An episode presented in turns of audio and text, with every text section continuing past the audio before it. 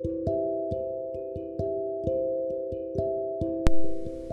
out there in podcast land, welcome to Caregiving is a Ministry, where we look at the Word of God through the lens of caregiving. Today we're in Psalm 40, um, 72, and I'm going to read from the New Living Translation. Ready? Let's go. Give your love of justice to the King, O God, and righteousness to the King's Son. Help him judge your people in the right way. Let the poor always be treated fairly. Let the mountains yield prosperity for all, and may the hills be fruitful. Help him to defend the poor, to rescue the children of the needy, and crush the oppressors. May they fear you as may they fear you as long as the sun shines and as long as the moon remains in the sky. Yes, forever. May the king's rule be refreshing like the spring rain on fresh cut like the showers that waters the earth.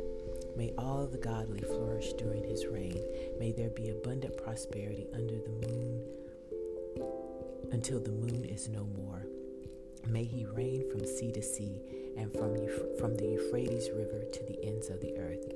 Desert no man, no man's will bow before him. His enemies will fall before him in dust. The western kings of Tarshish and other distant lands will bring him tribute. The eastern kings of Sheba and Seba will bring him gifts. All kings will bow down before him, and all nations will serve him. He will rescue the poor when they cry to him. He will help the oppressed who have no one to defend them. He feels pity for the weak, the needy, and he will rescue them. He will redeem them from their oppression and violence, from their, for their lives are precious to him.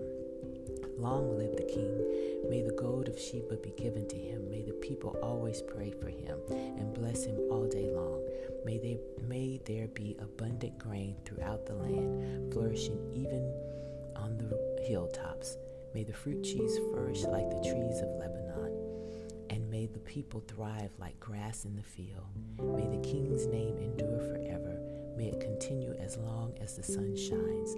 May all the nations be blessed through him and bring him praise.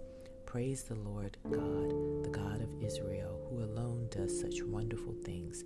Praise be glory, praise his glorious name forever. Let the whole earth be filled with his glory. Amen. Amen. This ends the prayers of David, the son of Jesse. Hmm. That's interesting, is it not? But listen, we have a psalm that speaks to the king. So, what category does that psalm, psalm fall under? Remember? It's a royal psalm. But guess who wrote it? Solomon. This is our first time reading a psalm from him. And now that you know the author, right? Do you think he was writing the psalm for himself or for his dad? Kind of hard to deta- you know to decide because it says give his very first verse says give your love of justice to the king o god and righteousness to his to the king's son. Hmm pretty interesting. What do you think? This psalm asks for god to help the king to do justice to help him judge the people fairly. He asks that his leadership allow for prosperity for everyone in his kingdom Listen to what he asked the Lord in verse 6. May the, may the king's rule be refreshing like spring rain on freshly cut grass, like the showers that water the earth. What a wonderful sentiment, right? For a king to be asking of something like that. The entire psalm is speaking to having a good king a king who longs to do good for his people as a result that as a result of that other nations will envy him and his people. But you know we could look at this from another viewpoint one that is more prophetic in nature. Because when i read this doesn't it sound like jesus our king could we not infer from that that this is all that we've prayed for jesus to do? The king who does what is good to help his people think you could look at it both ways. Therefore, Solomon reflects on maybe what he wanted for his own reign, but also looking toward the future in the reign of Jesus. The one thing, though, that throws me off is the ending that I read in verse 20 that says, This ends the prayers of David's sons, of David, um, son of Jesse. Just kind of makes no sense to me why that would be placed in there. So um, could be that David wrote it, and, and this will be the last psalm, but then we know that Solomon wrote it. And so I, I just don't know what to think. Could it be that Solomon is kind of bookending his father's psalm, saying that now we will have more psalms from Solomon and we won't have any more psalms written by um, David? And of course, we'll have to see as we move forward in, in looking at each psalm. So it's just interesting this that statement in verse 20. But there is a lesson for us in that and that is that we never are going to know, you know, we're never going to know or fully understand everything about God or His Word. Never. Although there are a lot of Christians who are uncomfortable with not knowing, you know, they're the ones that try to explain everything. Remember, it's our faith, not our knowledge, that is pleasing to God and that secures us to Him. So be, be leery of people who say that they understand and have all the answers because they don't, or maybe the answers that they have are, incor- are incorrect. You may be facing a decision um, for your loved one, you know, and even though healthcare providers are subject matter experts in their fields, I don't want you to trust them blindly. Always go to the Holy Spirit and ask for guidance.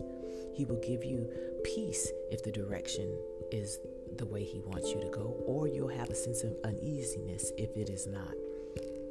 As Solomon prayed for God to bless him, you know, as he reigned as king, let's ask God to help us and bless us as we manage and quote unquote reign in the responsibilities responsibilities that he has given us.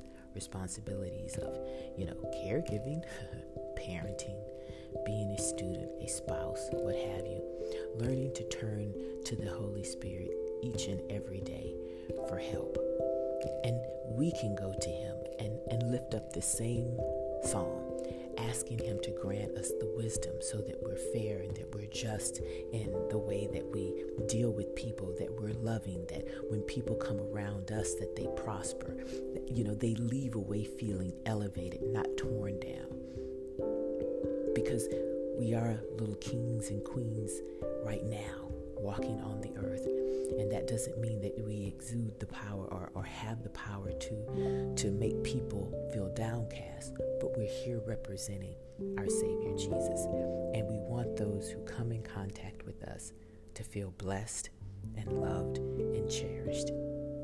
That's what our role is. And that's what i hope that you do this day to seek the Holy Spirit's guidance, to ha- have Him help you with any decision that you need to make, and then understand that you're here as a manager of what God has placed you in, in responsibility of, and that you're going to be accountable to Him, whether it is caregiving or parenting or whatever it is. Ultimately, we owe we owe not a debt of gratitude, but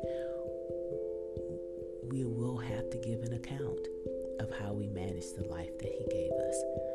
So, learning to pray for Him to help us through this journey will ensure that when we come before Him, He will say, Well done.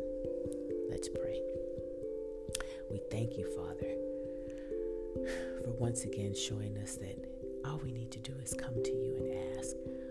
But this psalm has showed us the way that we can ask and what we should be asking for, which is for you to help us walk this journey, to help us in this season of caregiving, to help us as we go about life here on earth, that we make wise decisions, that we are fair in our treatment with others, that we seek people's good, that we seek to defend the poor, to help the needy, all of those things, Father, because you've given us all our little kingdoms to, to function in, so to speak.